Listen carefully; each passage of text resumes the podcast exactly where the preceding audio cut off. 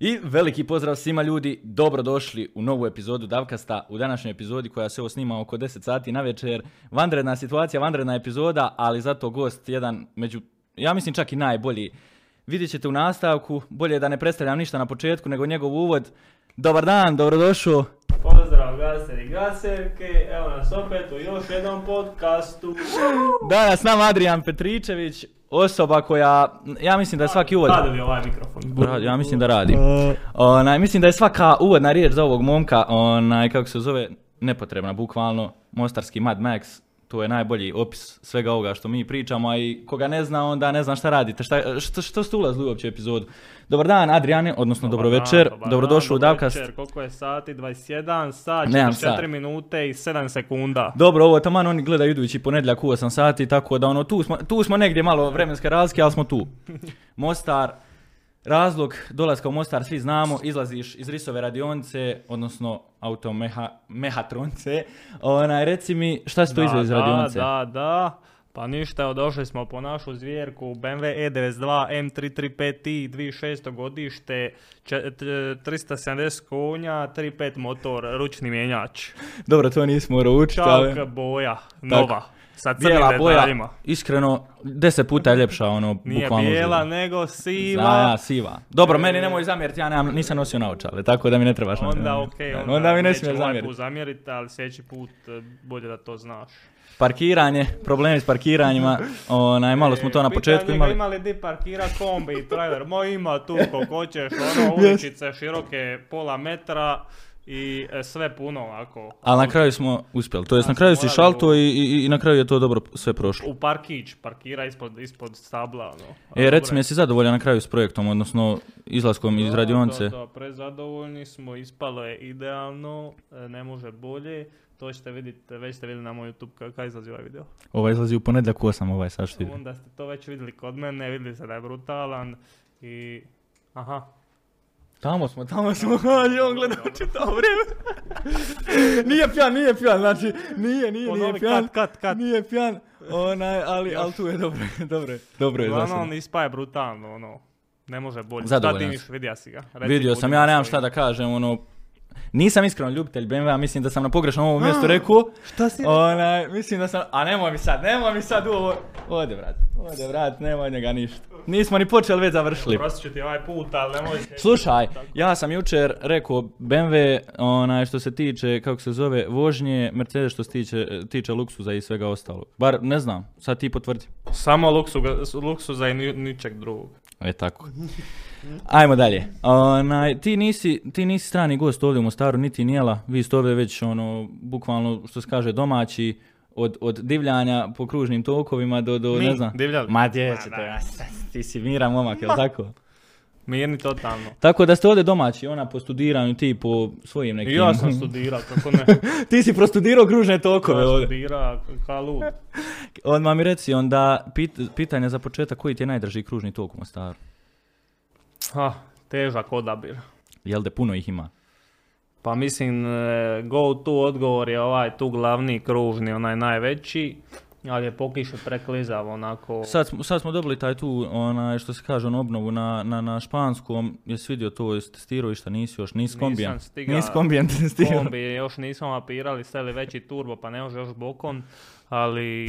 Ali uskoro očekujemo. Kad dođemo, dovedemo drugu auto risu, onda ćemo testirati. Znači ti nestaješ, ti što se tiče auta, ono... e, šta je granica, da mi reci? Tebi ni nebo više nije granica s time. Ja ne znam, širt garažu planiraš, moraš. Granica je, pa krov od garaže mi je granica trenutno, zajebavim se. Šta znam šta je granica e, crna rupa. Znači, slažemo to garažu. dovoljno daleko? Slažemo, slažemo, ga, slažemo garažu daleko. Onaj, ajmo nekih, nećemo puno ulaziti u te početke jer vjerujem publika koja te prati, prati ono čitavo vrijeme vjerovatno i zna o čemu se radi, o čemu se priča, ali kako, kako Adri u, u toj autoindustriji uopće? Znači, odakle Adrija zapravo u autoindustriji i u kojim godinama i gdje se zapravo javlja ljubav prema ono motosvijetu i autosvijetu uopće? Pa, moji iz obitelji ka ono nisu sad neki ogromni ljubitelji, ali zanima, nije da ih ne zanima.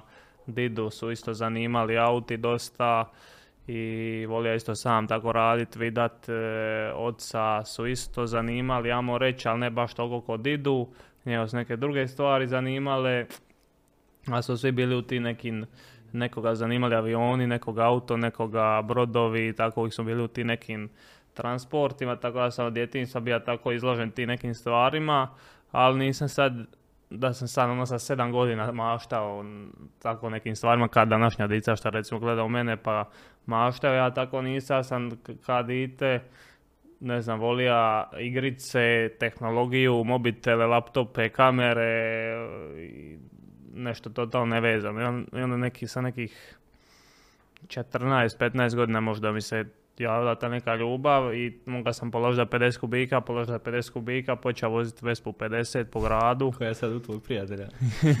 da, prodaje dalje. Ali znači prodane dalje. Ali moramo je naći negdje. I uglavnom e, onda kad sam počeo voziti u Vespu 50 kubika, onda sam se počeo više zanimati prvo za motore, naravno sam tad mogao voziti samo motore. Onda kako sam se bližao 18. i polaganje auta, onda mi se više više počeo zanimati auti kad sam položio, onda sam se malo prebacio s motora na aute više, nekako su mi zanimljiviji bili. Možeš puno više raditi, puno, puno više e, mogućnosti sa njima nego sa motorima. Sigurniji su naravno, a i nekako taj osjećaj kada ga ono stisne dok u, u, treću e, e, za kurblaš i onda on počne šlajdrat.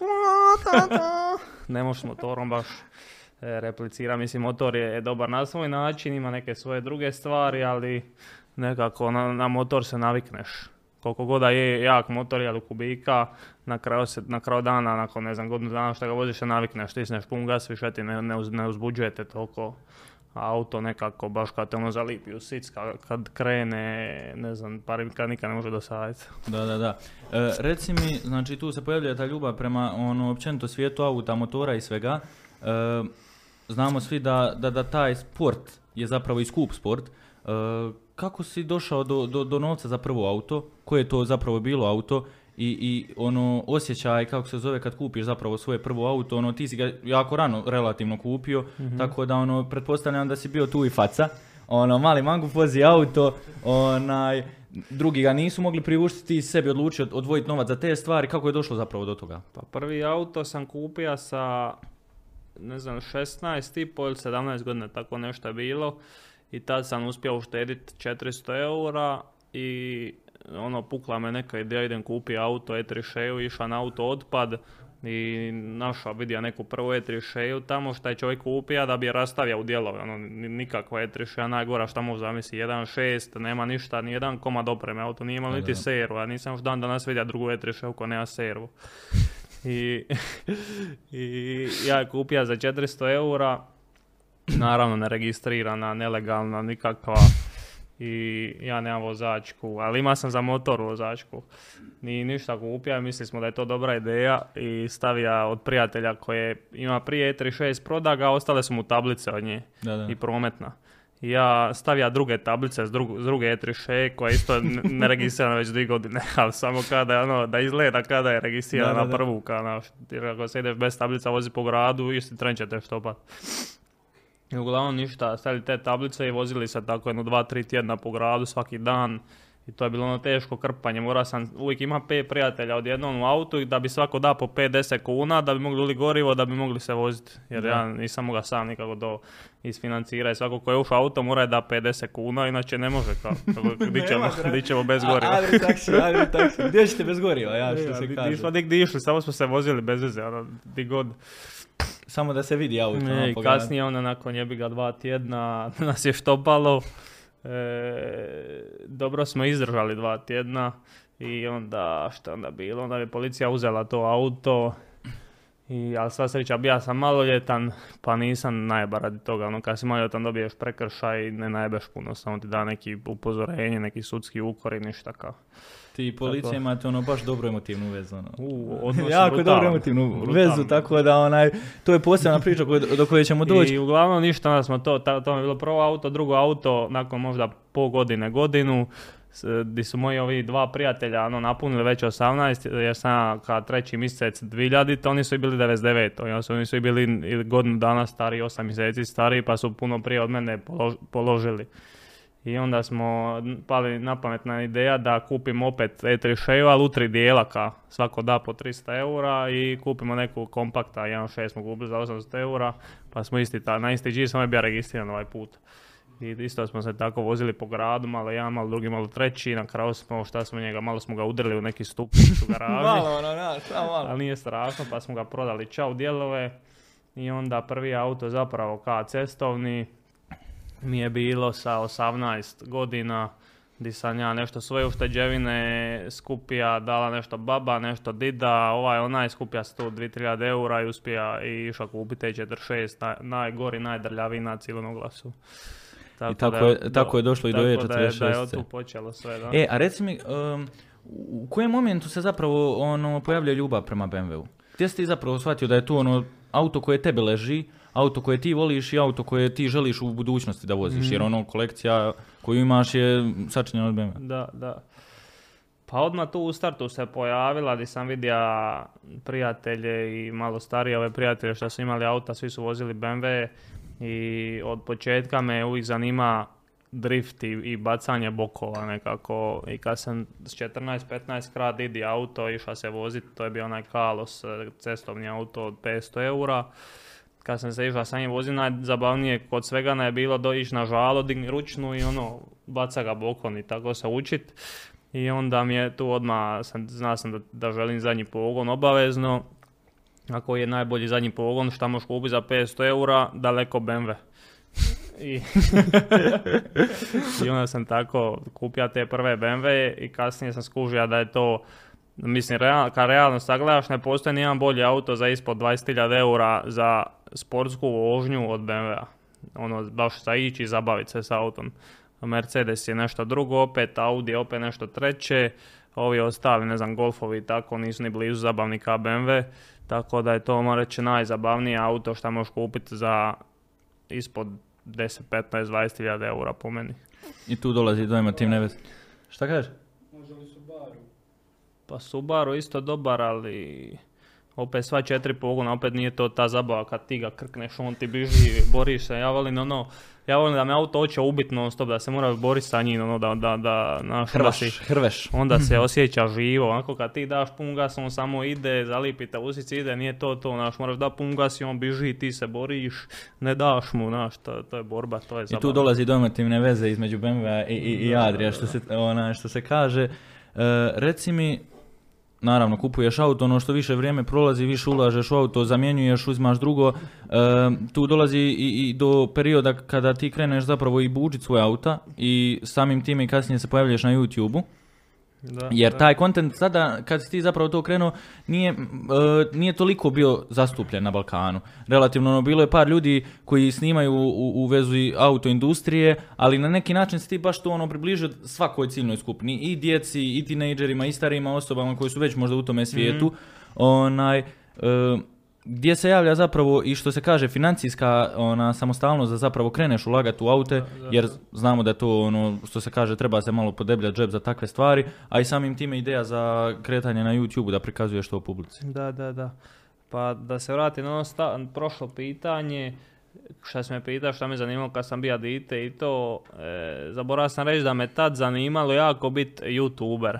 Kad sam imao nekih 12-13 godina recimo, tad sam ono pratio YouTube po cijele dan, igra igrica i gleda YouTube, to je sve što sam tad radio. I ima ono, pratio sam 500 youtubera, bija subscribe gleda svaki video, ono, trošio sam dnevno 4-5 sati sigurno na gledanje YouTube videa.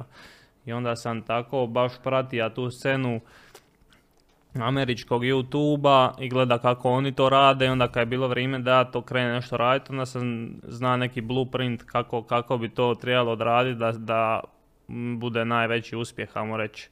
I zato sam uspio to nekako replicirao, ode dovesti u američki taj format, ode kod nas, što nije nikad tad radio to. I zato je to tako eksplodiralo, ajmo reći.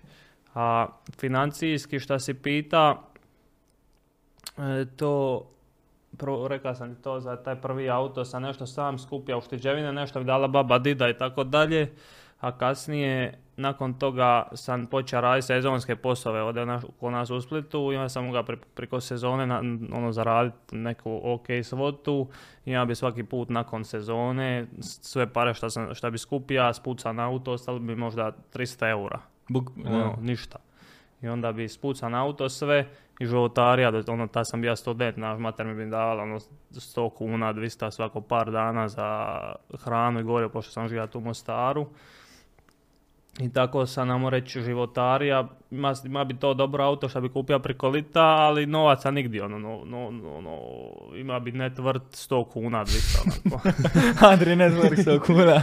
I ovaj, tako sam, kad sam krenio s YouTube-om, sam počeo tako s tim nekim bezveznim stvarima, jeftini, nisam ništa tad puno mogao buđit, ne znam što sam tad radio, popravlja nešto, ono, bez neku servo pumpu, ono, nešto bez što sam mogao tad priuštiti, ali ljudima to bilo zanimljivo i onda kad je to lagano krenilo, ne znam što sam popravlja farove, ali većinu to stvari sam sam nešto popravlja, ne, bi vozio u nešto, nego bi sam popravio za jeftino, koliko si mogu tad priuštiti i onda je to tako krenulo lagano, a kad je počelo dolazi prvi neki sponzori, prvi neki novci, onda sam imao veći kapital za počeo ulagati, pa onda su došli novi gledatelji radi boljih videa i tako dalje.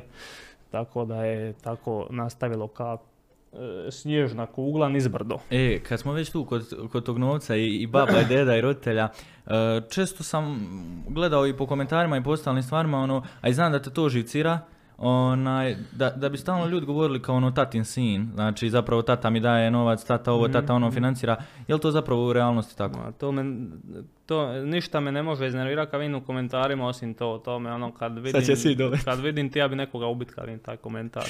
Jer je to totalno daleko od istine da to nije istina, znači ono ne može biti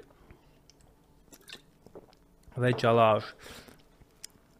Kao prvo, ne znam, ljudi misle da su moji ultra bogati. Zapravo moji su ono malo, malo iznad prosjeka, ono, fakultetski obrazovani, imaju ok poslove, ok plaću, ali ništa ekstra.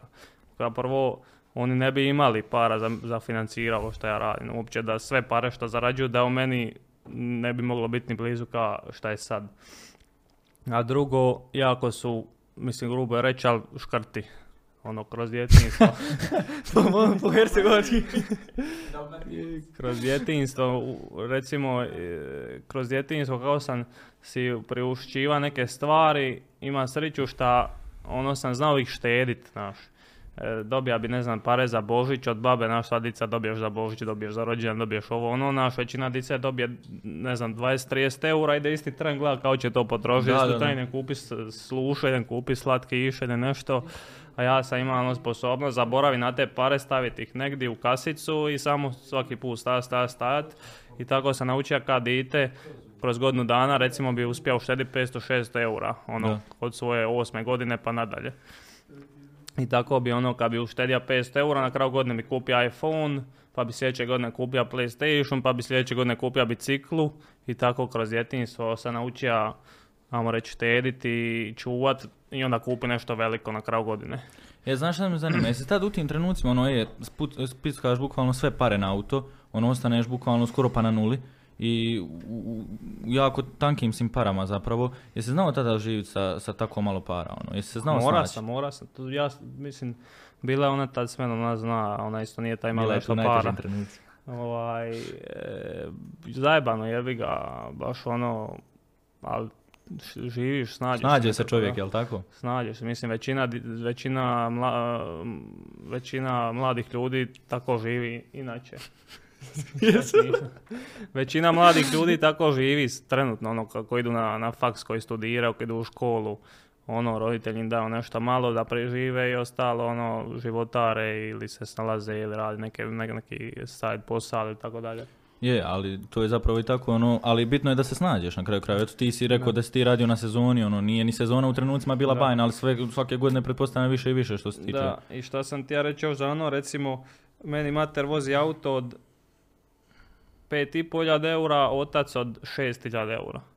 A ja imam vozi park od ne smije reći. Reci, reci, ajde, ajde sad kad si pošao, ne, ne, ajde, ajde, ajde sad. A, ajde, ajde. sam neki dan, bilo je 130.000. Znači, evo ljudi, ekskluzivno, znači, ekskluzivno 130 tisuća eura onaj vozni park kod Adrija. I ono, plus da računaš sa garaže, da računaš ovo, Nakupi bilo bi se. se, nakupi se tu. Ali tu su sve godine, godine rada i truda i odricanja, tako da ono, isplatljivo je na kraju. Isplatilo se na kraju, mislim, mnogima se ne isplati, ali treba nastavi gura dalje i jedan put će se isplatiti. Imaš jedno, ono trenutak kad bu- bukvalno sebe zapitaš kao e, da ti presjedne za sve, jer na takvim sad kad si ušao i na drift scenu i na sva ta, onaj, kako se zove, područja, dolaze i problemi, dolaze Mhm. i, i kvarovi, dolaze i svašta nešto i novi troškovi. Zapitaš se nekad u nekom trenutku ono kao što je meni ovo sve trebalo? Toliko spucanih para, toliko vremena provedeni u garaži, e, toliko odricanja za sve to i onda se ono, evo, evo sad smo imali primjer, doćemo i do toga u Čačku, bukvalno ono, haos odjednom. Pa da ti iskreno kažem, ne dođe mi nikad takav trenutak, jer to toliko volim šta radim, da ne, ne dođe mi nikad kaz zašto sam ovo napravio, zašto sam, zašto ovo, zašto ono, nego mi više dođe kad recimo prođe tri dana da sam premalo posao odradio, previše se izležava, ne znam, gleda filmove, e, bija negdje na putovanju, onda mi dođe zašto sam sad nisam radio zadnja tri dana više i tako dalje. Tako da je neka suprotnost od toga, mu reći. Tako da ono, uživaš zapravo u tome što radiš. Pa da, to je, to je svačiji cilj u životu, naći si neki posao koji toliko voliš da dok radiš ne osjećaš se uopće kada radiš i želiš više raditi, a ne, ne jedva čekaš kad će doći 8 po 5 popodne da mu uđi doma radiš šta, nešto što me zanima. Nego zapravo cijeli, cijeli život, cijeli dan radiš nešto što te zanima. Kad se već otkrio tu cijenu voznog parka, je, je se moglo u nekim tim 17. godinama zamisliti sad da ćeš zapravo imati sve to, da Pa ćeš se moći na, nalaziti na takvoj sceni driftera, youtubera na kraju krajeva, jer ono, znaš, ti si sve tu i- i uz YouTube naravno iz- izgradio i digao kasnije scenu svega toga. Mhm. Pa ne znam, sa 17 sam mislio da ću evo taman sad s 22 moći priuštiti ovaj, evo ovaj auto što smo sad uzeli u Risa. To mi je tad bio cilj, ono, je tri, tad tad bio pojam E E92, 335, kad to imam onda sam sve uspio, tako da ovaj, sad, ma- malo smo više od toga ostvarili, ali samo dzviš.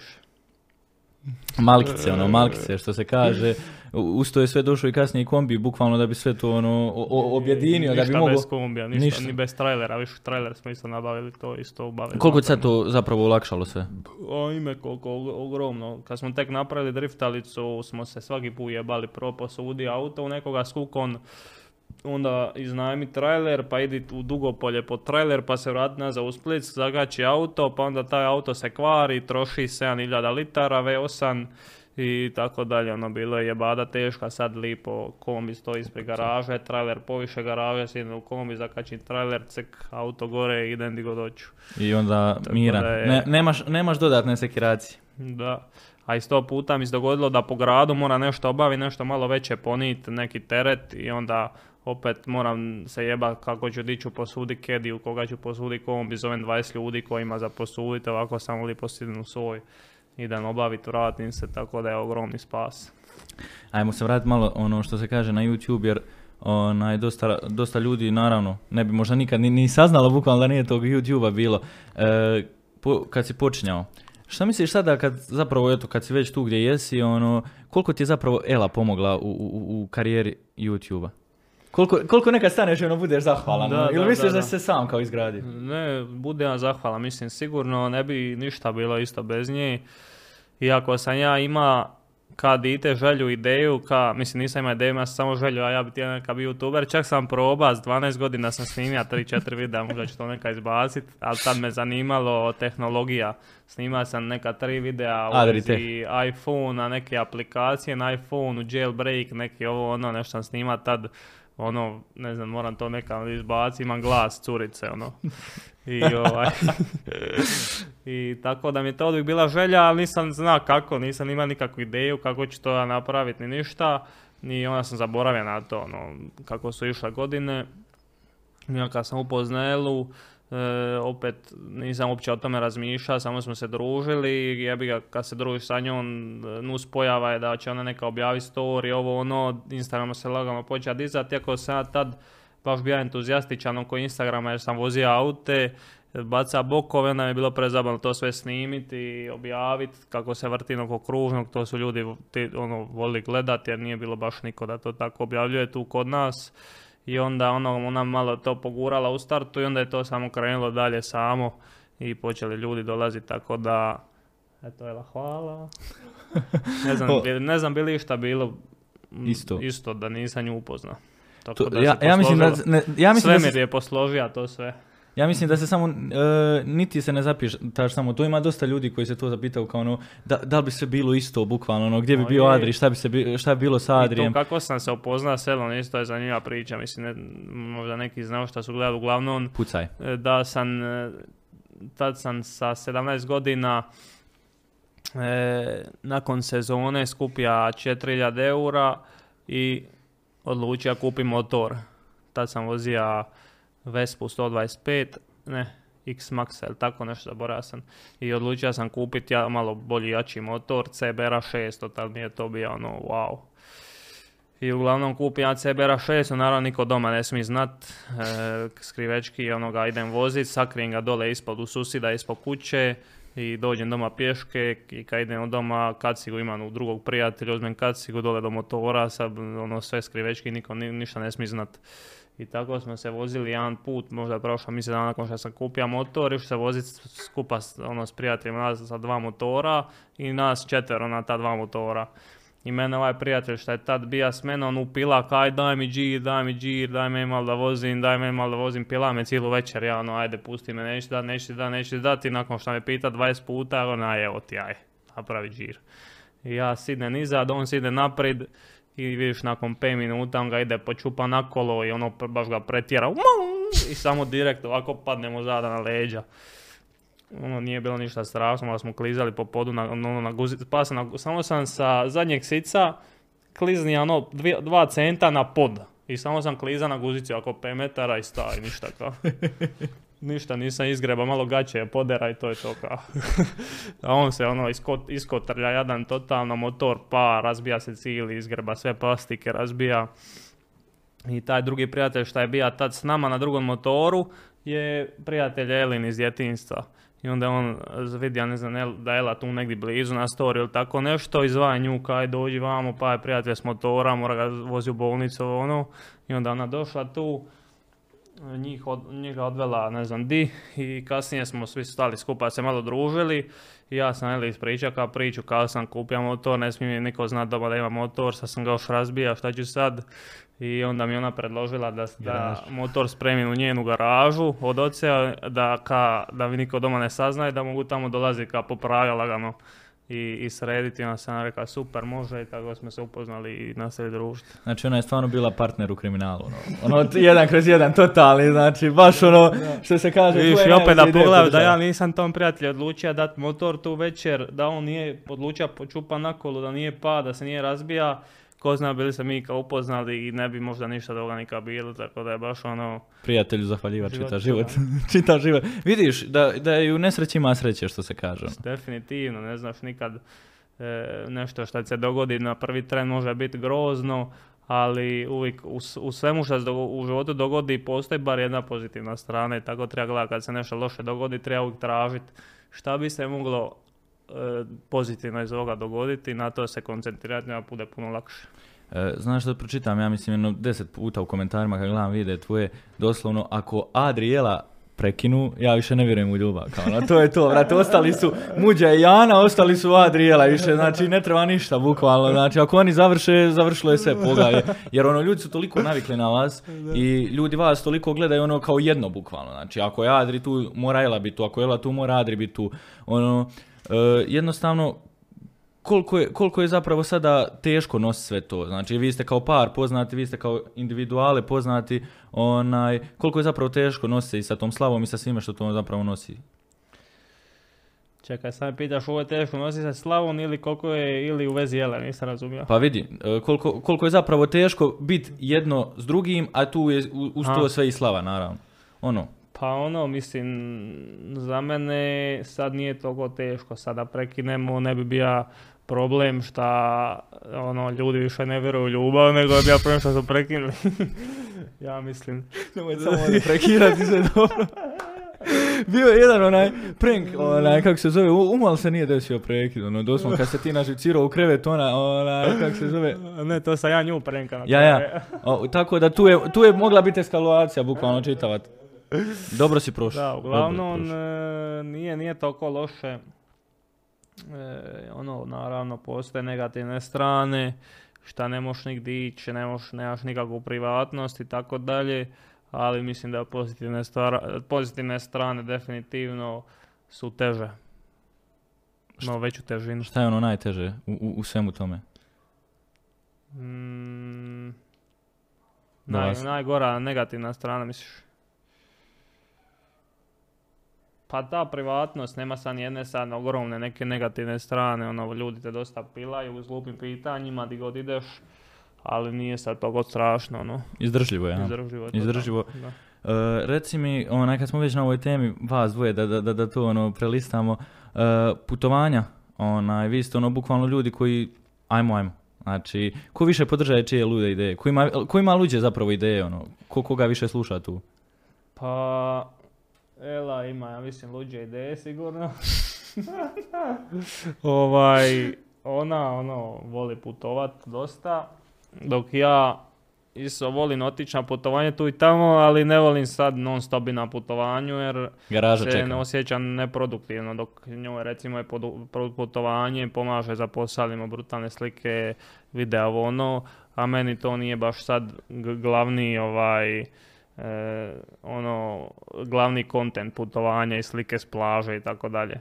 Tako da, Ali iskoristiš za YouTube. ali volim otići, zabavno mi otići, ono kad puno radim par mjeseci, zabavno mi otići odvo- odmorit par dana, tjedan dana, ali me nekad ono, pogotovo u litnjem periodu me nervira šta ono, puste firme nas zovu svugdje na svakakve eventove, putovanja, brodove, jahte, ovo ono, šta bi ono bilo inače super, ali pošto ja sad imam posao, garažu i sve te obaveze, stvari o moram razmišljati, onda mi se nekad dogodi da se ide jedno putovanje, pa dojemo doma na tri dana, ništa ne, ne stigne obaviti, pa odmah idemo na drugo, pa se vratimo, pa budem doma četiri dana, pa odmah na treće i onda ono jebote više kad ću biti doma više od tri dana. Tako da mi se to nekad dogodi preko lita, ali je, osim toga dobro je. Koje ti je najdraže zajedničko putovanje? Pitaj, pitaj ga kako sam ga privarila na Tajlandu. Kako si, ajde, da čujemo i to. To- Ovo nisi pričao vamo dalje. Kako te prevarila na Tajlandu? Da? A ništa, trebali smo biti na Tajlandu tjedan dana i onda... Trebala si ti voditi njoj, između da se ono I onda su me privarili dva puta da se odgodija let kada da, da ostanemo još tjedan dana, a ja ono gorim moram doma ići vidat više, ali ono jebi ga, bilo je prezabavno na kraju, ali opet 15 dana nisam objavio video, nisam bio doma, nisam ništa snimio, mislim, Tu te pojela. ono. zabavno je, ali je neproduktivno totalno, tako da ono, Ko bi rekao, ono, ko bi rekao od lika što pišu u medijima, ono, šta sve trabunjaju i onda dođeš, brate, ono, kao do toga, kao ja, ja moram dobiti tu produktivnost da objavljujem, da, da radim nešto, tako da, ne mogu, to mi je najgore, znači kad e, gubim vrijeme ili kad aj, opustim se na sekund, izgubim dan ili nešto i onda kasnije mi bude žao što sam izgubio dan. Tako da baš se trudim iskoristiti vrijeme na, ono, na maks. Koja vam je najluđa stvar koja vam se dogodila na nekom putovanju? Baš ono da ćeš pamtit, znaš, ima li nešto specifično? Prvi fazi. Da ti budem iskren, pamćenje mi nije baš jača strana Aha, u životu. aha, da, A dobro, ja- dobro, dobro, dobro. Podsjeti me Dobro. nečega. Nema veze, ako se ne sjećaš Podsjeti oprošti. me nečega. Šta je ludo bilo? U 11 navečer smo odlučili da idemo u Grčku. Aha, to je bilo baš za, e, za godišnjicu prvu smo ono, neko već vrijeme smo razgovarali kako bi ti liš u Grčku. Onda smo jedan dan rekli kamo sad u Grčku i bilo je 11 navečer i samo smo ušli u auto i krenuli za Grčku. Ima li kakve anegdota s puta, I- nije te niko zezu. I šta je bilo onda, ja smo došli u Grčku sutra dan u, u navečer, zakasnili na zadnji trajekt, to jest trebali smo stić, ali kad smo ušli, prešli granicu Grčke, nam se pomaka sat za jedan sat unaprijed. Srećković. I zakasnili, onda smo spavali na plaži, ono. To isto bilo zabavno. Realno. Tako da Pa izbjegli se i im Bilo je situacija, ali ne mogu sjetiti iskreno, ne, ničega se inače ne mogu sjetiti, tako da eto. E, znaš, znaš, šta je dobro, znaš šta je dobro pitanje? Jel si kad zapitaš koliko ti zapravo muškaraca zavidi na, na, na takvoj curi? I o- općenito, znači, ono, kao imaš curu koja je influencerica, imaš curu koja je zgodna, imaš curu koja, ono, radi na, na sebi, radi općenito kao osoba, staneš nekad, rekneš, ono, samo možete, znaš, gledat, ne trebate ništa blizu dalje. Pa, Radim. razmislim o tome neka, mislim, to je razlog zašto, recimo, ne znam, neki ljudi curama brane, ono, naš, ne smiješ staviti u sliku, vidjeti se previše cice ili... I objaviš još. E, Ovo stavi namjerno, ne? Mene boli k***ac, mislim, e, šta ima veze šta ona to objavila, kad ljudi mogu samo gledati, ništa više, šta, koga briga. Tako, Tako. da, tako. evo, Opušten sam već toga, tako da, ono, mislim, treba u životu stati, e, svako malo stati i sagledati realnu situaciju, di si u životu i onda budeš puno e, zahvalniji za sve šta imaš. Jesi li ljubomorna i posesivna osoba? Ili nisi? Ne, niti malo. Ni sekunde nemaš, ono, bukvalno kao, ja je puštam, nek radi što hoće, ona kao na najbolje. Da. Više manje da. E, To je rijetkost danas, Vjerujem da će dobro postupiti, tako se dokazalo zadnje četiri godine, nije pokazao niti jedan znak da bi kaj išta loše napravila, tako da e, osjećam se totalno ono, opušteno u vezi bilo šta, znam, šta god, di god da ide, šta god da radi, neće ništa loše napraviti 100%. Onda šta čekaš, šta je s tim prstenom, gdje je to, šta se dešava, kad će svadba? Tako, Tako, bit će, bit će. bit će. nešto. Ja, ja, plaćeno, plaćeno pitanje. tijela da- da- da- da- da- platila da- 100 eura prije da me pitaš, jel?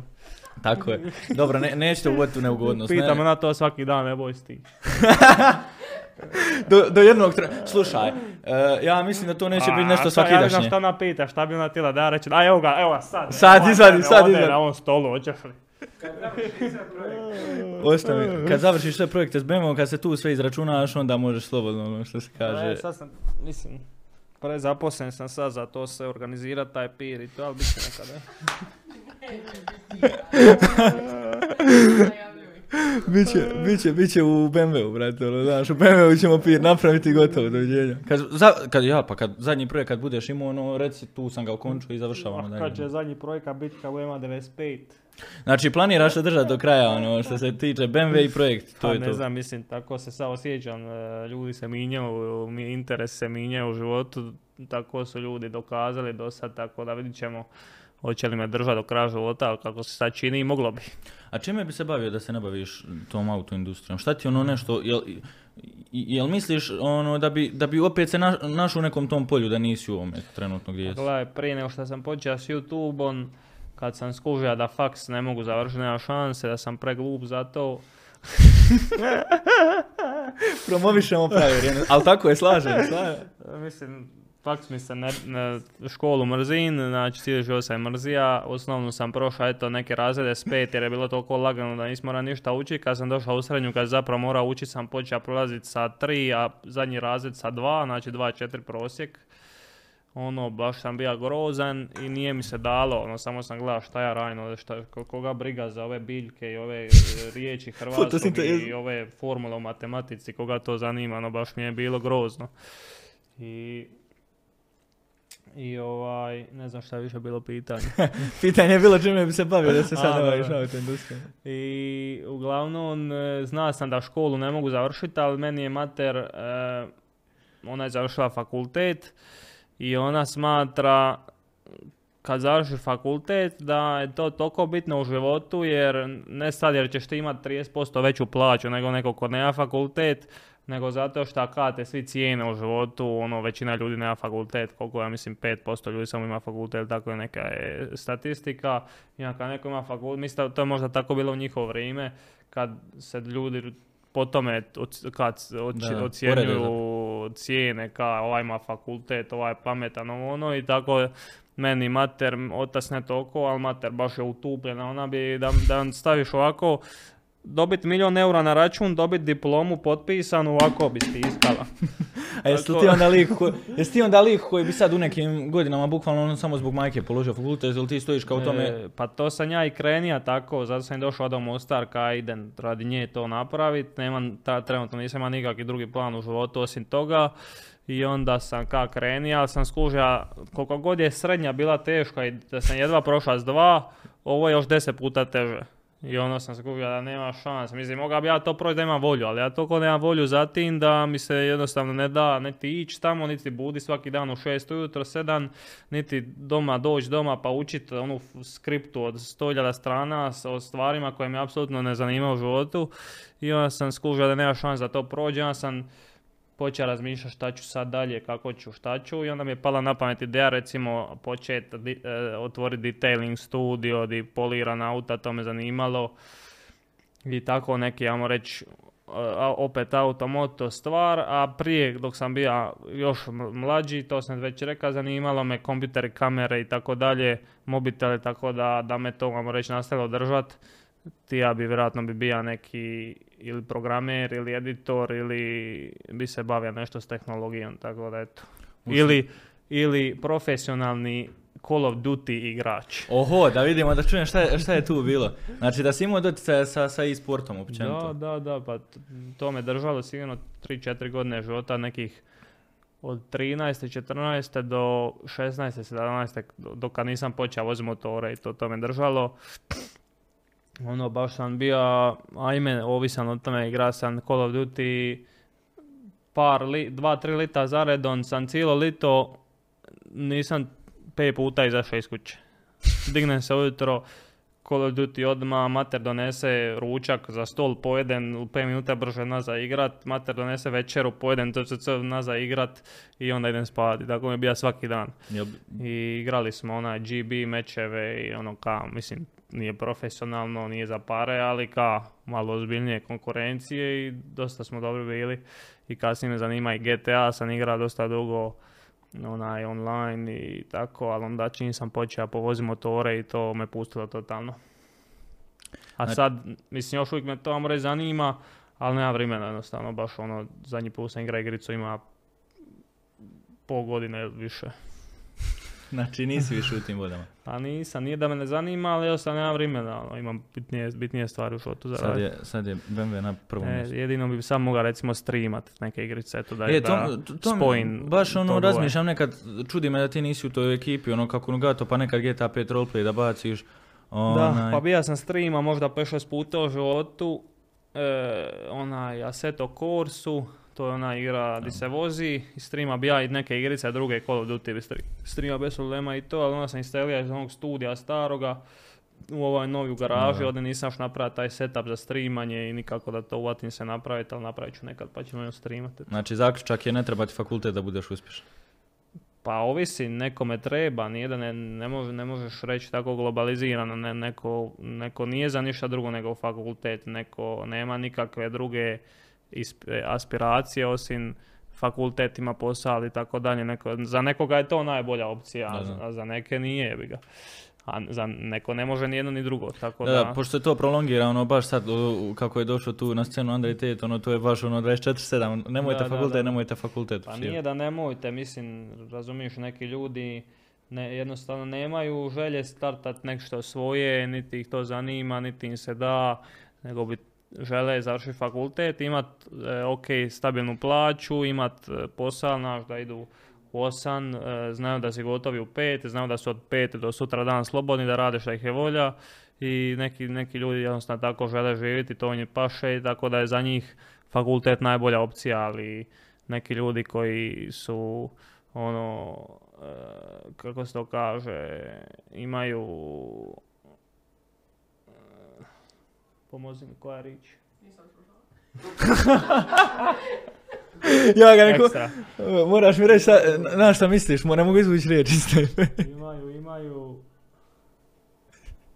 kad neko voli radit napredovat kao se to kaže Želju za tim zapravo. Radiša. Radiš. A, ne radiša nego ambiciozan, ambiciozan, ne, to je ta riječ.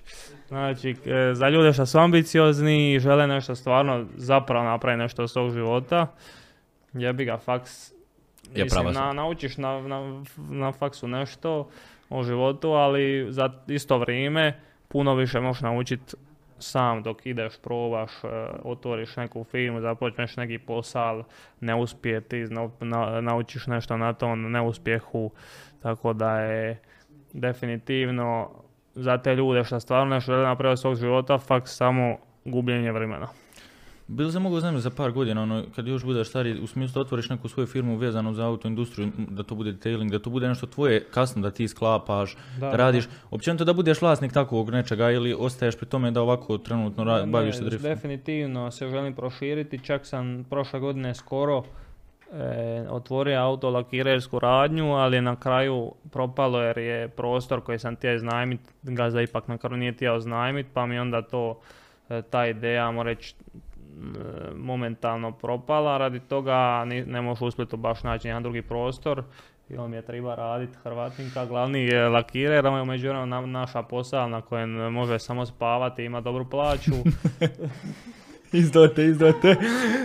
Nemo, ako bude ovo gazda njega gledao, gotovo, gotovo, reš. Kat, kat, kat. naša posao na kojem ne mora puno raditi, a ima dobru plaću. tako, da, To je. tako da se izgubija i glavnog majstora. Tako da ono, izgubio. moram smisliti neki drugi plan. Mislim ima sad neke projekte ogromne e, koji će uskoro izaći, koji ne mogu još pričat, ali Malo nam daj, ajde, po ekskluzivno. Malo, Mostarcu.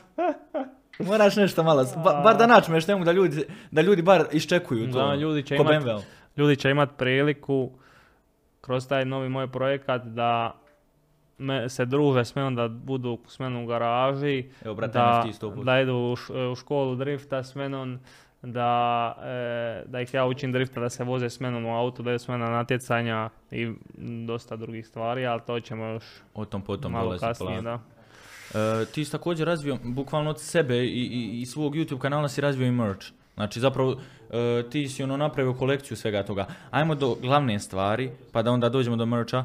E, kako je nastao taj uzvik aj boja, a, aj. Znači, prođem kroz Mostar, vidim majicu. Moram jednu vidjeti sigurno, znači, nebitno, je li to mlađa osoba, je li to tineđer, je li to starija osoba, znači vidim tu majicu, čujem taj uzvik, Da. ono, kad se to spomene, i to i, BMW kad se spomene prva misa u glavi ti je Adri, ono. Da, Kako je došlo do, do, do toga E, zapravo? Došlo do toga tako da kad ite, kad bi me mater nešto zvala na mobitel, pitala me nešto, ja odgovorim, ona me pita drugu stvar, ja odgovorim, treću stvar, ne možeš nikako riješiti, onda imaš nešto raditi, igraš nogomet sa prijateljima, ona pila jedna, drugo, treće, deseto pitanje, ja bi ja gore, ja bi ja govorio kao aj dobro, aj bog, aj bog, aj bog, aj dobro, aj bog, aj, i onda je to s aj bog, prešlo na aj bog, da bude brzo, aj bog, aj bog, aj bog, aj bog, tako sam počeo govorit i onda smo tako nastavili s prijateljima, ono kad, kad idemo čaj, jedan drugog ono kažeš aj boj.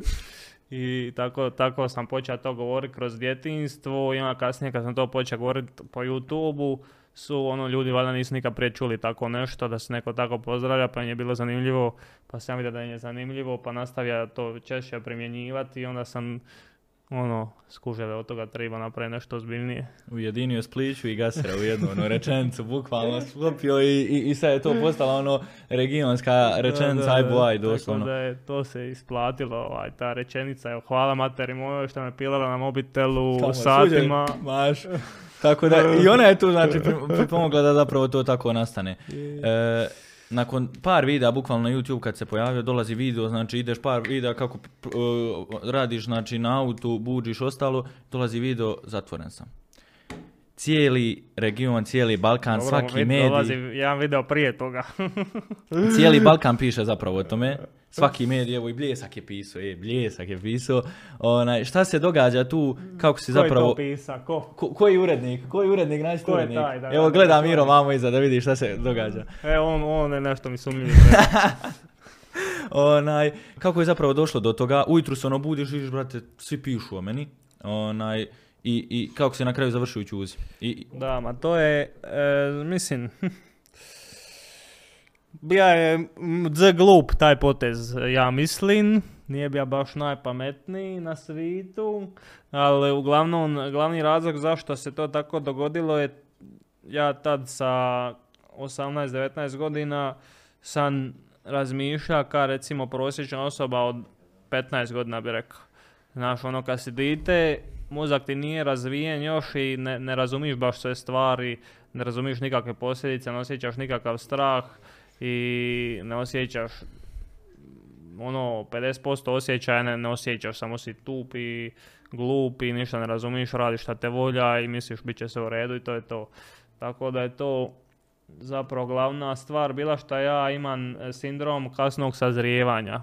Sam skužio kasnije, nakon toga sam zna jela tad kad sam tek krenio s njom u vezu, koliko sam bio glup, nisam ništa razumio kako, ka- kako se ponaša prema curi, kako je to. Tad prije nje sam imao samo jednu curu i nisam nikak, nikakve te stvari naučio, niti sam ništa razumija. I em u vezi, em u životu općenito, em u prometu, em u šta se smisla na internet, šta ne, znači ništa život nisam tad razumija. I jebi ga, platio sam cijenu, ali onda kasnije nakon tog videa e, u sljedećih godinu, dvije dana sam primijetio drastično kako samo se mišljenja, razmišljanja, pogledi na svijet, osjećaj, e, sve živo se nešto mijenja. Samo ono osjećaš iz dana u dan kako evoluiraš. Ne znam, jesi to tebi dogodilo, koliko ti imaš godina? 7, 17. 17 godina. Queen. A ti si još taj onda. Nisam. Polako E, čuvam, ti, čuvam. ti si možda ra, ranije, reći, sazrija malo. A morao sam, brate, kad vidim gdje živim. Da, ne znam, jesi primijetio. Al da, e, da, da. Ne znam, jesi primijetio neki period u životu gdje samo odjednom Bukvalno mi- ono, minjati se, Preko noći, doslovno, minjati preko se noći. razmišljanje. Sa, sa- pom- pomalo, ono, kroz mjesece, mjesece, samo se minja je malo ovo, malo ono, malo treće, malo četvrto i tako mi se dešavalo i onda tek ja, recimo dvije, tri godine nakon toga što sam snimio, sam zapravo, ajmo reći, malo sazrija i odrasta i skužija ka, da je to bilo malo glupo. E, Kad si e, snimao taj video, čitam dole komentar, glavni hit je bio brat topi sa zatvor ko da je u hotelu bukvalno. E, kakav je osjećaj biti ono u zatvoru i, i kako je iskustvo? Eto, ko u hotelu kada si zatvoren. pa ništa, nema nikakve sad neke priče filmske kao ovoga izbolo, ovaj, e, ovaj, ne znam, ja pa, bacija se sa zatvora, ovaj, ono, ništa nema, ništa se nije događalo, samo stojiš u sobi, stojiš u sobi sa tri, četiri druga, sa tri druga zatvorenika, većinom su svi normalni i samo gledaš televiziju po cijele dane i smišaš ono neke pričaš s njima, smišaš stvari kako izgubi vrijeme, šta prije. Recimo mi, mi bi čarape ovako smotali u kuglu pa bi stavili koš onaj na kraj sobe i i igrali košarku ko može više e, puta zaredom pogodi bez da falije. Ja sam držao rekord sobe naravno 17 puta, Tako je, držimo rekord. I, re- i u zatvoru držimo rekord, da, i u ali zatvoru. sam onda oborio sam svoj rekord na 30 nakon toga. I Da. uglavnom, e, došao bi do 99 sigurno. Čovjek bi postao NBA player. Do 69 bi došla sigurno. I uglavnom, e, ništa se ne događa zanimljivo, samo zamisli kada si u studentskom domu sa tri druga studenta i zaključati neko vrata i, nema, i stojiš ovako, samo cijeli dan stojiš i gledaš televiziju i tako mi se danas. Jel se osoba mijenja u zatvoru? Ili ono, samo prolaziti kroz ga koja sam ja budala bio što sam tu radio? Pa prolaziti, prolaziti u kroz glavu, da, ono, mislim, malo naravno imaš vremena za razmišljati o svemu, ali mene možda zatvor promijenija 2%, a ostalih 98% samo ono sazrijevanje i samo normalno ono tok e, ljudskog e, odrastanja.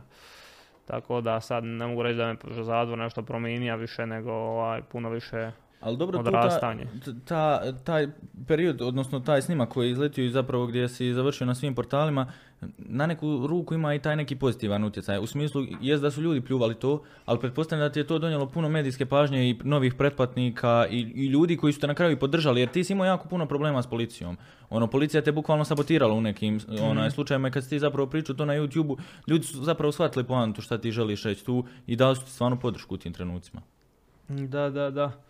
Pa gledaj, pozitivno je došlo sigurno šta sam, namo reći, došla do puno više ljudi, kanal je sigurno brže narasta nego šta bi ikad, ali opet kad sagledaš ono globalu, da mogu vratit, vrati, ja bi ne bi to napravio i samo bi išao normalnim tokom šta je i kanal išao. Ja sam u prvom videu kad sam objavio, već sam imao Instagram 50.000 i objavio prvi video, odmah dobija 100.000 pregleda u dva dana, tako da bi kanal nastavio naravno rast normalno, normalnim tokom, možda ne bi tako baš brzo, ali možda 30-40% sporije, ali opet bi došla tu di je.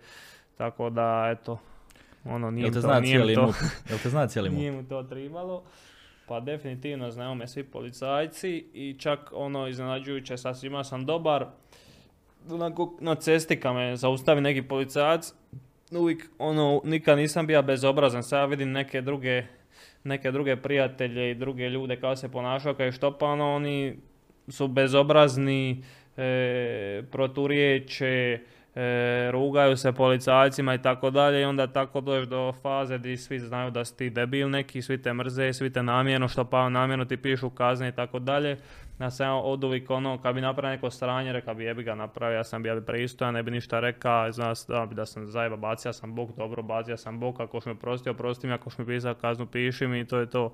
I onda su, ajmo reći, svi ti policajci na cesti koji imaju doticaj s menom, koji me štopaju, koji zapravo ono, su u, u pravom životu tu s menom, oni su me svi volili u tamo u pustanici. Jedni koji mu nisu volili su mediji koji bi napisali članak, a onda šefovi policije koji, ja reći, se osjećao kada morao reagirati na to, a oni me nisu nikad upoznali. I onda je tu, i onda oni samo ovi normalni policajci moraju postupiti kako im šef kaže i će ne znam me uhititi ili poslati kaznu doma ili nešto. Tako da ono u većini slučaja ako na cesti kad nešto napravi neko sranje, većinom mi oproste kad me si ono kao cijene i, i vole od ovih policajaca na cesti. Koliko se onda zapravo razlikuješ od onog Adrija koji je to tada radio? Jel to baš ono velik, mislim, ljudi primjećuje tu razliku, ali e, ti sam rekao da si odrastao u tom procesu, svega toga, ono, pod navodnicima preko noći, ali kolika je zapravo promjena kad sve sabereš i oduzmeš zapravo?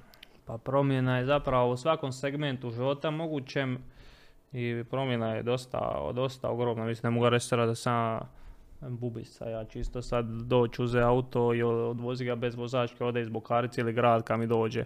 Ali ne dođe mi toliko često. To je u krvi, to je sad u krvu ušlo. da, ovaj, nisam nikad, nisam ni tad, sad ja izvodio neke stvari, dobra i malo sam motor brže vozija i to, ali nisam ni tad izvodio neke pod život opasne stvari, nego bi ono, naš, vozija bi auto, bacija bi bok tu i tamo, vozija bi 160 na brzoj cesti gdje ono, možeš voziti 160 u dvije trake, pravac, nema nikoga i tako dalje. Tako da nisam nikad radio neke ekstremno opasne stvari kao što vidim svoje neke prijatelje ili druge ljude po gradu kako šta izvode sve. Nisam bio ni blizu, znači ja, ljudi misle da sam najgori sa u Splitu što se tiče divljanja, nisam ni u, ni u top 100. Tako da ono, šta vidim... Šta... Ti samo pokazuješ, znaš, a koliko ima više ne pokazuje. Je, ja sam to objavio i ljudi su vidjeli, ljudi se prepasli. Ja, ja kad sam snimao taj video, motovlog, ja sam došao doma pregledat snimku, ja gledam jebote neš ti videa, uvatio sam 200 2-3 puta, diga sam nakolo 2-3 puta, šta je neš ti ovog videa, će ovo će biti zanimljivo ljudima gledat. Ja sam se mislio, bili ja išao ponovno na cestu snimim malo bolji video, malo ekstremniji. Legenda ovdje. Aj daj, objavit ću ovaj prvi sad, eto da im bude prvi malo lošiji, pa će ka drugi put malo, malo jači. I, i, I, tako izašao na kraju video i tako se I to tako, i, izdogađalo. Potom vidiš koliko sam tad bio nezrela, sam mislio tad da je to ono ništa kao. Šta ti je najgluplja stvar što si napravio u prometu? I je ona objavljena? Najgluplja stvar u prometu? Zato Pa ne znam, ne smijemo to reći šta ti je. Će će da, da ga ganja ovdje policija, ne? Napravio sam neki dan malo sranja, ali nismo najebali dobre. To je bit. Pst, evo. Aj.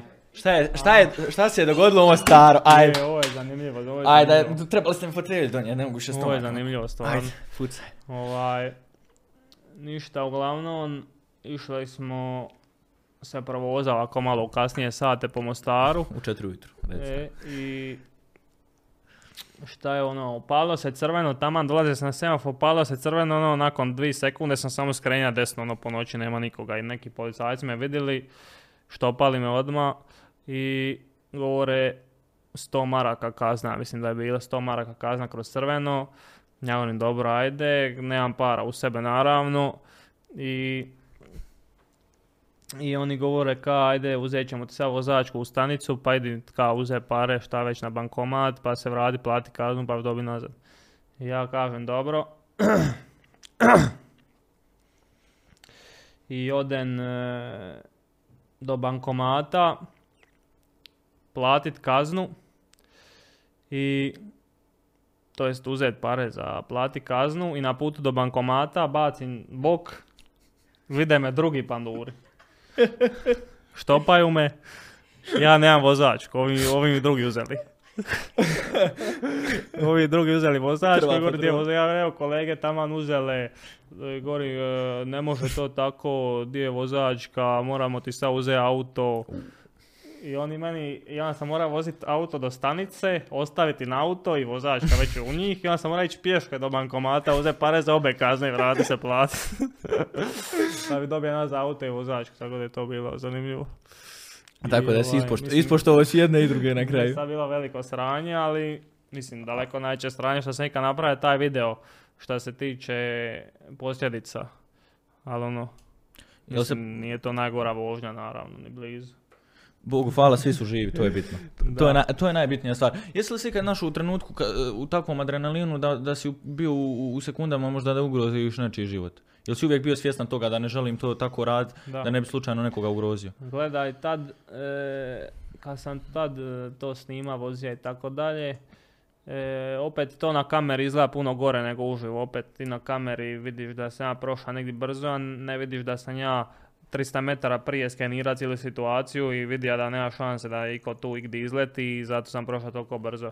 Ali opet tad misliš da nema šanse da neko izleti i tad ne osjećaš nikakav strah, ali sam primijetio kako stariš, prolaze godine, mislim stari, bi godina, ali kako prolaze tih par godina, od tad odjednom ti se nekako vuče neki strah ispod kože, znaš, kad si dite, tako kad voziš ništa, ne osjećaš nikakav strah, možeš proći 300 između dva auta i mislit ćeš neće biti 100% ništa, mogu proći tu 100% do jednog momenta, ali kako stariš, samo ti se neki strah uvuče ispod kože i samo osjećaš nekako ideš proći, a i samo ti lagano naš kako osjetiš kako ti nekako srce staje na sekundi i razmišljaš šta ako ovaj sad tu promijeni traku bez upozorenja.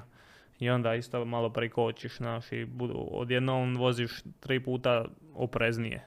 Jesi imao ikad ono što se kaže susret sa smrću oči, ono bukvalno kad uzmeš, staneš volan, eh, adrenalin, eh, vožnja, Pa, visoke gledaj, brzine. Da, da si mogao, izb- da si ono izbjegnuo, da, si Da, u trenutku se prepo baš i, Ima i za jedna sebe. situacija, i to ja i ona smo bili skupa na motoru, to mi je jedina, ajmo reći sad neka baš kritična situacija, nisam nikad prije toga, ono, kao vozio sam brzo, ali se nikad dogodila situacija da mi neko izletija pa sam skoro zakočio, zato sam bio toliko siguran u sebe, jer mi se nije nikad ništa niti blizu dogodilo da padnem, sam osjeća kada mogu predvidjeti promet, mislim to se ljudi rugali s time, ali sad tad se osjeća kada točno mogu, ajmo reći, predvidjeti kad bi mogao nešto neko napraviti i, i, i, i 10 sekunda prije uopće izbjeći ikakvu moguću situaciju. I mislim, to je istina u, u nekom, reći, pogledu. Mm, Istina je da možda bolje pratim promet i predviđam situacija od prosječne osobe, zato sam tako mogao voziti bez da sam nikad se razbija ili kad došao u takvu neku situaciju, ali opet može se dogoditi nešto totalno nepredviđeno. Ti ideš proći, ovaj samo promijeni trako, odluči na, naglo skrenuti polukružno ili nešto. Tako da se uvijek može dogoditi situacija kod tad, tad nisam ono, razmišljao o tome uopće. Ali Ali šta si ono pitao, koje je bilo pitanje? jesi li imao susret sa Aha, je, išao zapravo? sam pre, ispričao situaciju. Da, da. E, tad sam vozio XT 660 Yamahu i ta, tamo smo se jela možda upoznali par mjeseci prije toga i tad sam je prvi put u životu ukrca da se provoza smio na motor. I to je njoj bio zapravo prvi put da, u životu da se vozi na motoru, a da nije otac provoza s Vespom ili tako nešto negdje. I mi išli od Splita do Omiša i nazad, to je nekih 20-30 ja, km ja, ja, lipe ja. magistrale uz more i bilo je dva ujutro kad nema nikoga na cesti. I vozili smo ono malo brže, ništa ekstra, ono malo smo lomili čoše, livo desno. I kako smo, kad smo se vraćali nazad, kako ono naš ideš slomi čošu s desne strane, naš zasiđeš livo, da ono bude naš kako se vozi trkača Da, staza, da. ono. Gađaš apekse da ono bude lipo fluidno. A vidiš da, ono, vidiš da nema nikoga. I uglavnom ja zasičem livo i tamo namo, reći, uđen u sredinu trake, točno po onim crtama po cesti. I tu su bili neki radovi i oni su imali one stupiće tu na cesti. Ali su skinuli su taj stupić, ali su ostavili onu bazu od tog stupića da, na da, da, cesti da, da, dole. da. Ja sam skrenija, uopće nisam, bija mrak, nisam uopće ništa vidio, samo sam skrenija i odjednom tuš, udremo nešto i cijeli motor ovako skoči, ono, Ja. možda metar uzrak visine, a kada smo išli, ne znam, 100 na sat, 120, mi smo letili sigurno jedno 15 metara tako u zraku. I ovako nekako letimo i padne ovako, ona ono ovako nekako čudno sleti, skoro da će pasti, ja rukom onako držim i nekako ovako isp- ono uspijem nekako zadržam motor jedva jedvice da ne padnemo. I ono stanemo sa strane, WTF, i doslovno je bio ono, znači, to, kada je neko malu rampicu ostaje na cesti, znači ovako ono, naš, ono mala rampica sa oba kuta, visine možda je bilo ovako 15 centi. Da, da, da. Zamisli kada udraš rampicu, skakaonicu sa 120 na sat, ono. I šta u tom trenutku, šta prolazi kroz glavu, mislim, jel, općenito ljudi kad tako, takvu neš, još lakšu situaciju, ono, onaj, im se dogodi, e, općenito totalno ostave sa strane ključeve od svega, Mhm. auta, motora, bilo čega, je s tim u tom trenutku strah više, ono, poslije toga hoću li sjest? Nisam, nisam nakon toga ima nikakav strah, samo jebi ga dogodila se ta situacija nekako nepredviđena, koja nije, nije mogla niko kontrolirati, mislim, realno krivi su ti što su ono, makli stupove da smo se razbili, mogli smo tužiti vjerojatno grad zašto to stoji tu na cesti. Ali na kraju, ono, toko sam ja jako udrija u taj prednji kraj motora da sam ja razjeba cijeli motor, a nismo uopće pali. Znači, cijeli naprijed ležajevi od prednje vilice, sve se ovako rasklapalo, volan klapa naprijed nazad ovako. Ela kako je skočila, pa pala, nije direkt na sis, nego po onim plastikama, zada sve plastike polomila zada od motora i imale si udrila no- ono, jedna ozljeda je bila što si ogrebala malo nogu na nešto na motoru i to je to. Tako da smo prošli odlično, ali ono moglo je biti gadno. Uglavnom je prošlo kako treba, nije, nije, nije prošlo s problema i velikim ozljedama, to je najbitnija stvar. E, reci mi koji ti je najdraži projekat što se tiče auta, koji si, koji si radio do sada ili sve gledaš nekako podjednako? Pa ono, najdraži mi je vjerojatno sva plava E3 sam ono, nju baš ono, sam radio iz nule od, od gole šasije, mislim to je bilo njeno auto, bila je ono sastavljena E3 cestovna koja se pokvarila i ona mi je to auto donirala, veliko hvala Elčici. Najveća donacija. Ovaj, dala mi je to auto da napravimo driftalicu od nje i ono baš sam od početka sam to auto prvo rastavija pa sam je složija u prvu verziju tog auta gdje je bila drlja, reći, pa se onda skužija da ne mogu ništa sa toj na auto na, na natjecanjima pravima, pa se onda ponovno rastavija i opet radija iz nule roll cage i sve, pa se pa je ušla na pituravanje par mjeseci, pa se vratila, pa smo onda opet počeli sastavljati dijelove te sve trkače, motor, sve sam iz nule, tako da je to ono definitivno najintenzivniji projekat do sad i naj, najzanimljiviji, najskuplji i najbolji, tako da eto, to mi da se najdraže. Kažeš da ti je Jela poklonila to auto. E, gdje se tu rodila ljubav i, i je li prema tom, tim automobilima, driftu i svemu? Ili je, je li to zapravo nastalo s tobom ili je imala neku, onaj, neku priču prije tebe? Ne, ne, on nju to zanima isto od kad je dite. Bila isto je tamo, e, kad su u nas u Splitu bile stinice, to je jedan parking za buseve gdje se nedjeljom uvijek okupljali BMW i došlo bi 200 auta i svi bi se vrtili i zajebavali i ona je ono od prije nego što je mene znala par godina tu dolazila tako nedjeljom gledat aute i zanimale kocke 36 i tako dalje, tako da nije to od mene došlo. Samo se je to tako slučajno podrefilo da i nju i mene zanima ono ista stvar. I Što za- je jako rijetko za mene. E, a to- to stvarno trebaš neka stati ono zapitati, jel moguće, kao da se toliko stvari poklapa ono između zamisli, vas. Mislim, to je, kao uzmeš 100 ženskih i pitaš ono 100 ženskih, jel te zanima E36 i kocka, reće ti 0.2% od tih 100 žena. ono. Jel se to jede reći, ono kao fazon? A? Reći ono kao šta je to je? Jel Da, to da, auto da, uopće? da, da. Nemaju pojma o, o- da, o da, modelu. da, sam je, da sam pogodija, ono, pun pogodak. Znači, Jela je zapravo projekt, dio projekta ono, podržavanja i svega toga. Koliko zapravo to znači u svemu tome? Jer ono, e, opet kažem, to je sve zahtjevno i, i potrebno i vremena i, i, novca i ulaganja i truda. I naravno da i ti imaš vjerojatno momenata kad psihički ono padneš u, u- i od umora i od svih problema koji te zadese na putu, da ti zapravo pripremiš jedno auto za neko natjecanje, za, za driftanje, za bilo šta. Da, da, pa do, dosta znači, jer e, ona je dosta ono, razumna i, i podržava me, ne znam, sad kad smo radili tu u driftalicu, ja sam mjesec i po dana svaki dan išao ča od kuće kad se probunim odmah u 11 ujutro i vraća se u, u 5 ujutro doma. I odmah išao spat, ono, družili bi se dnevno, pola sata, sat možda. Tako da je razumijevanje bilo, bilo, bilo gadno, mislim je i on, i on njoj je malo bilo pun kurac više, ali ono, nije toliko Izdrža, puno, nije izdrža. puno srala, samo malo ajde.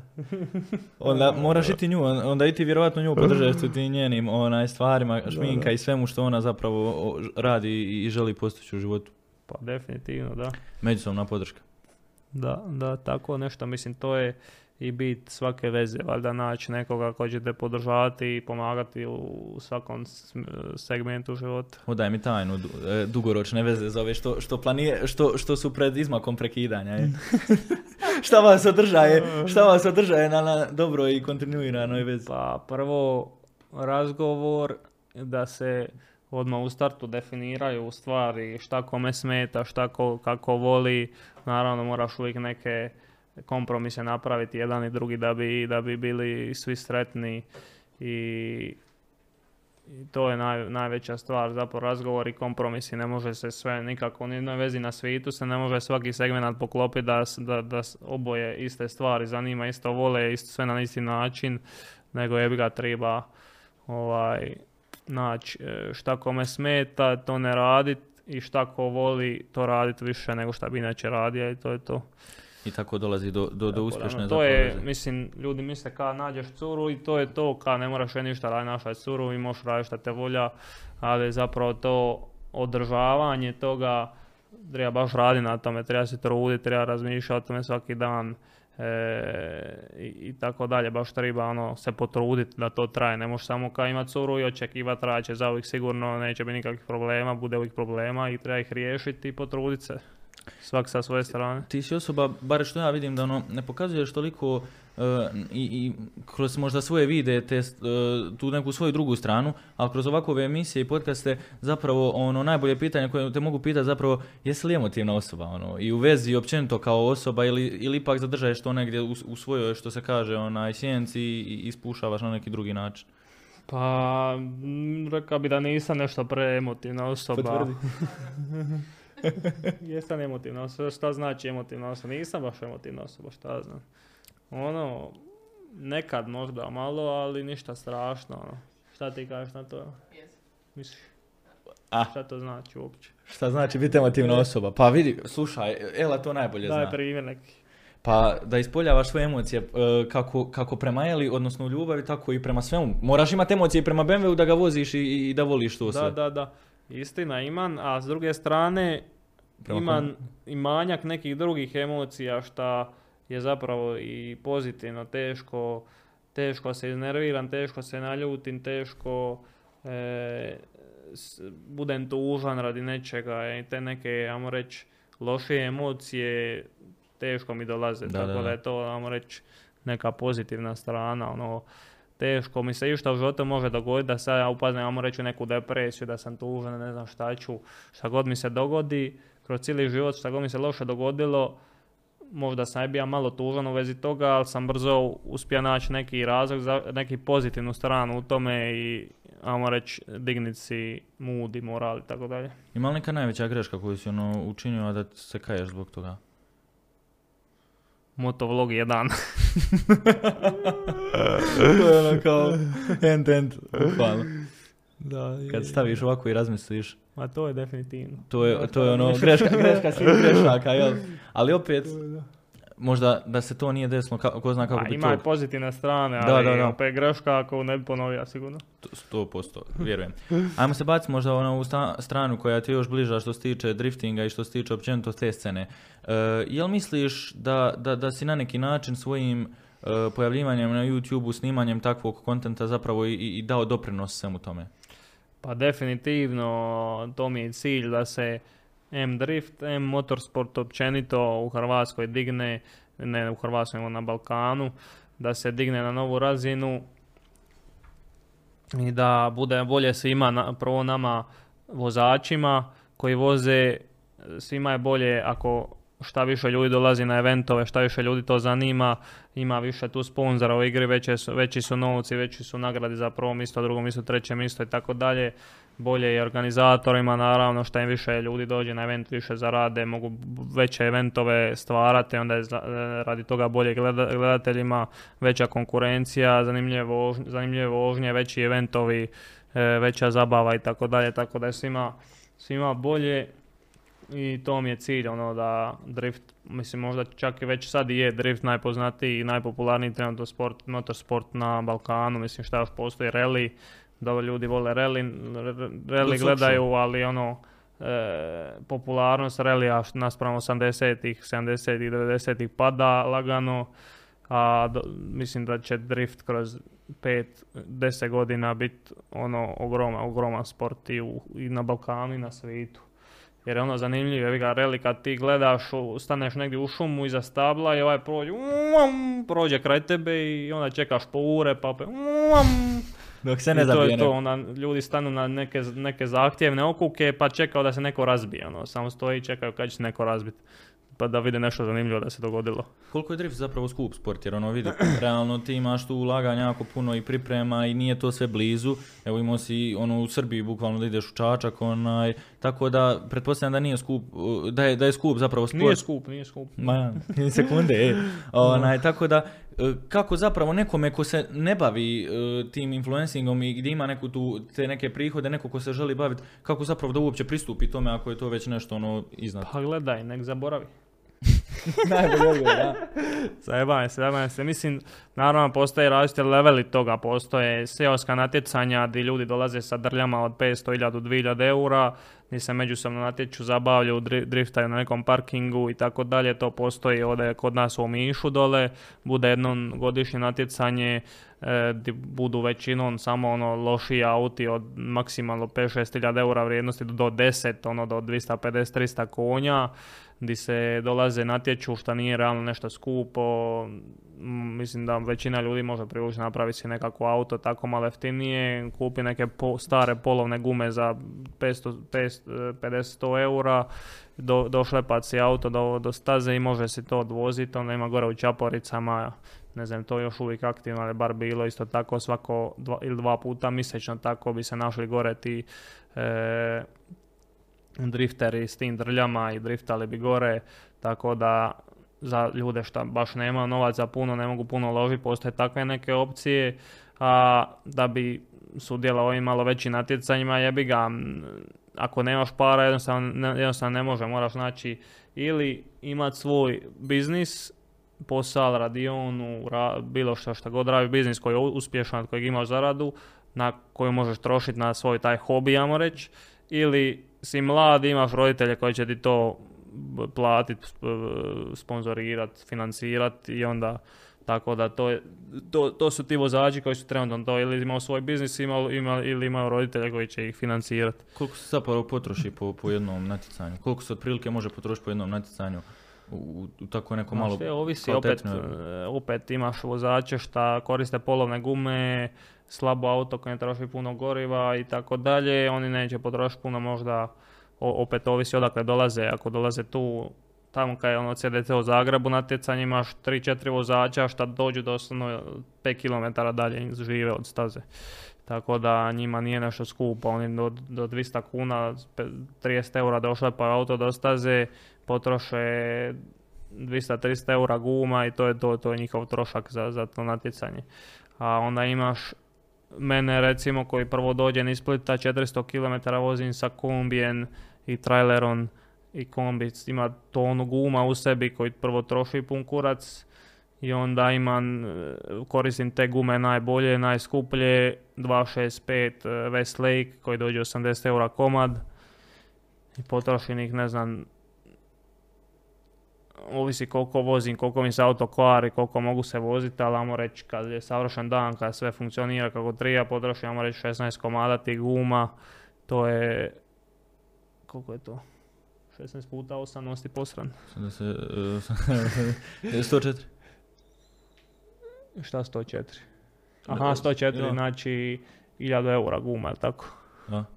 Eto, 1000 eura guma i na put još 300 eura, još na ekipu da im platiš ručak, ovo ono platiš smještaj u Zagrebu, još 200-300 eura, eto ti 1000 i po 2000 eura trka.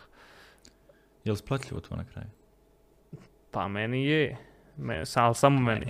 Samo njemu, da, jer on ima sponzore, znaš, on ima sponzore tu. Gledaj, samo, samo je meni isplativo, samo ja odem doma u velikom plusu, zato što prvo na svako natjecanje ponesen pun kombi robe i, rad, i radnike koji to prodaju cijel- cijela dva dana i u drugo na većini natjecanja, na, ve- na većini natjecanja sam u dogovorima sa organizatorima zato što im radi mene dođe 3-4 puta više ljudi nego inače, oni zarade puno više, naravno ja dobijem svoj, svoj dio proviziju, tako da ja odem doma u ogromnom plusu nakon svakog natjecanja, ali jebi ga.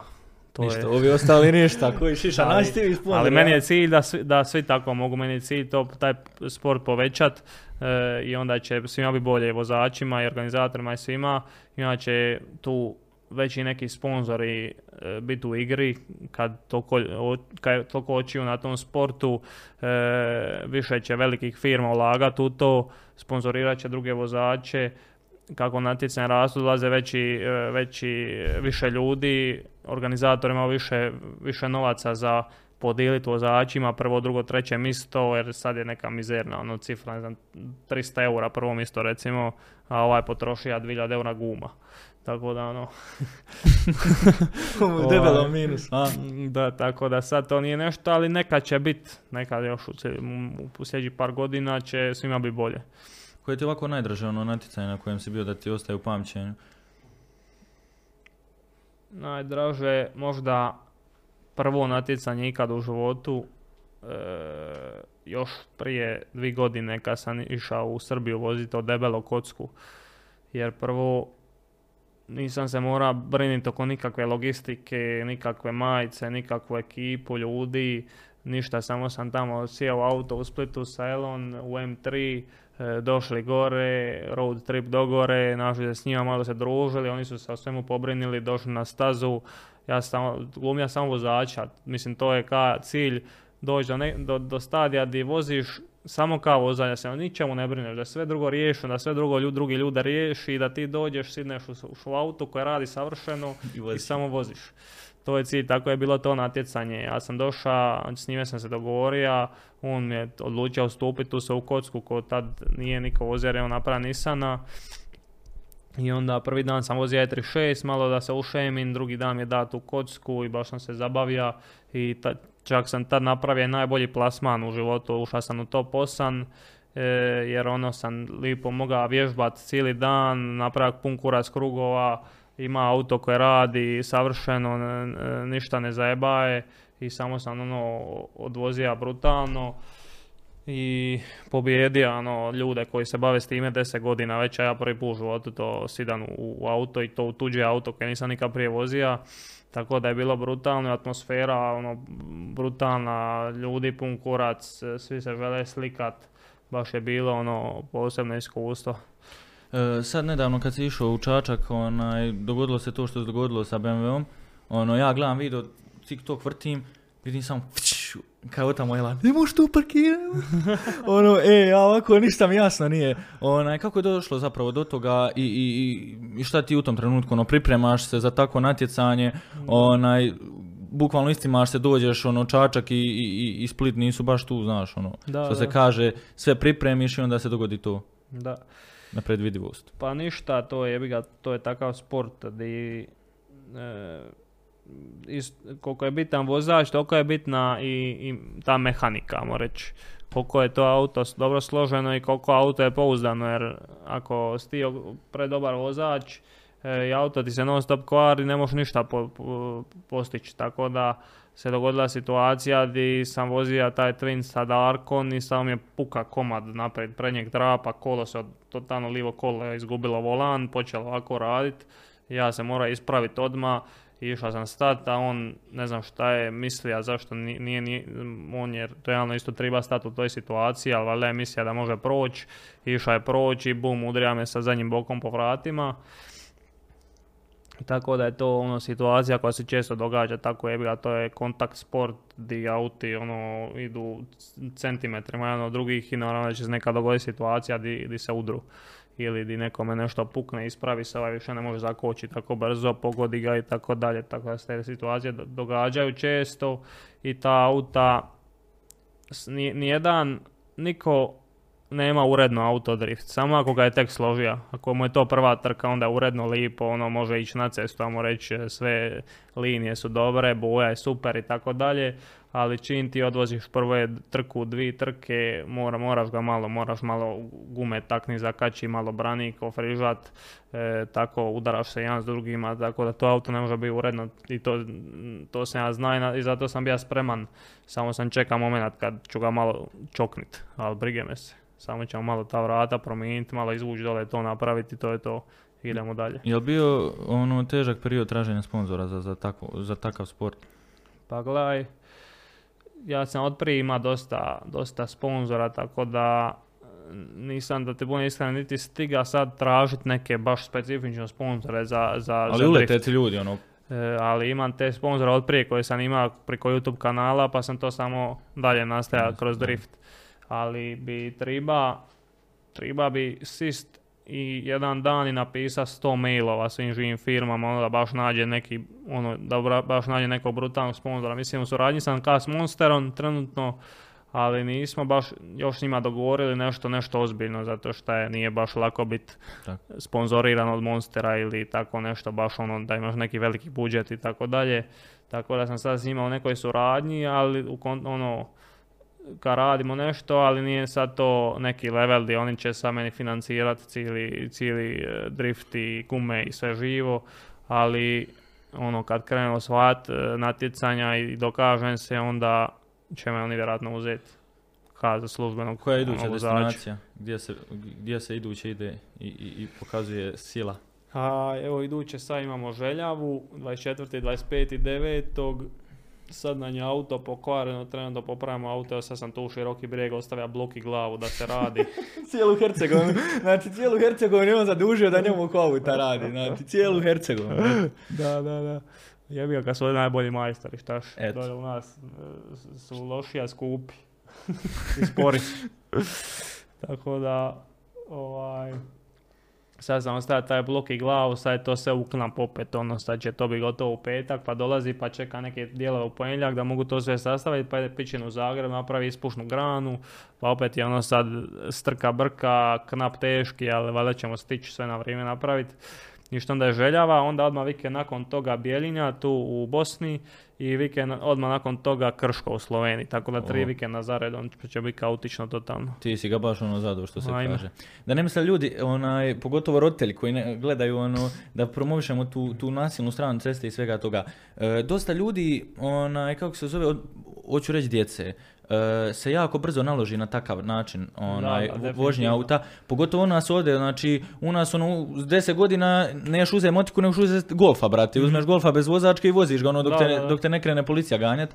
Onaj, šta misliš o tim tako klincima koji bukvalno ono, u, u jako ranim godinama ono, uzmu auto, prave belaje, driftaju, dolazi do toga najviše da sebe povrijede zapravo, ono, dolaze do štete.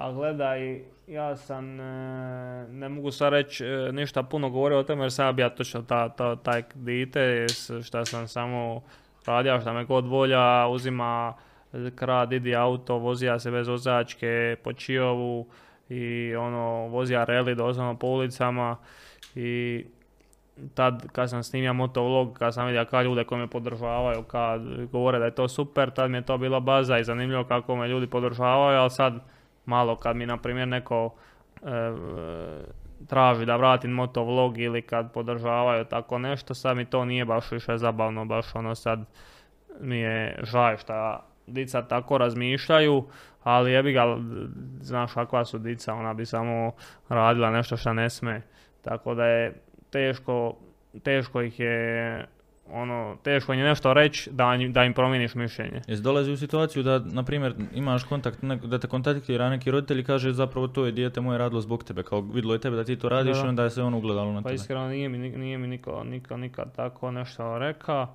Bilo je s- 100% pozitivno, samo pozitivno nešto su mi govorili, ali teško je dit, ditetu išta reći da mu, da mu ne znam, utupiš nešto u glavu, nego dite ili mora naučiti na svojim greškama ili samo sazriti i promijeniti mišljenje.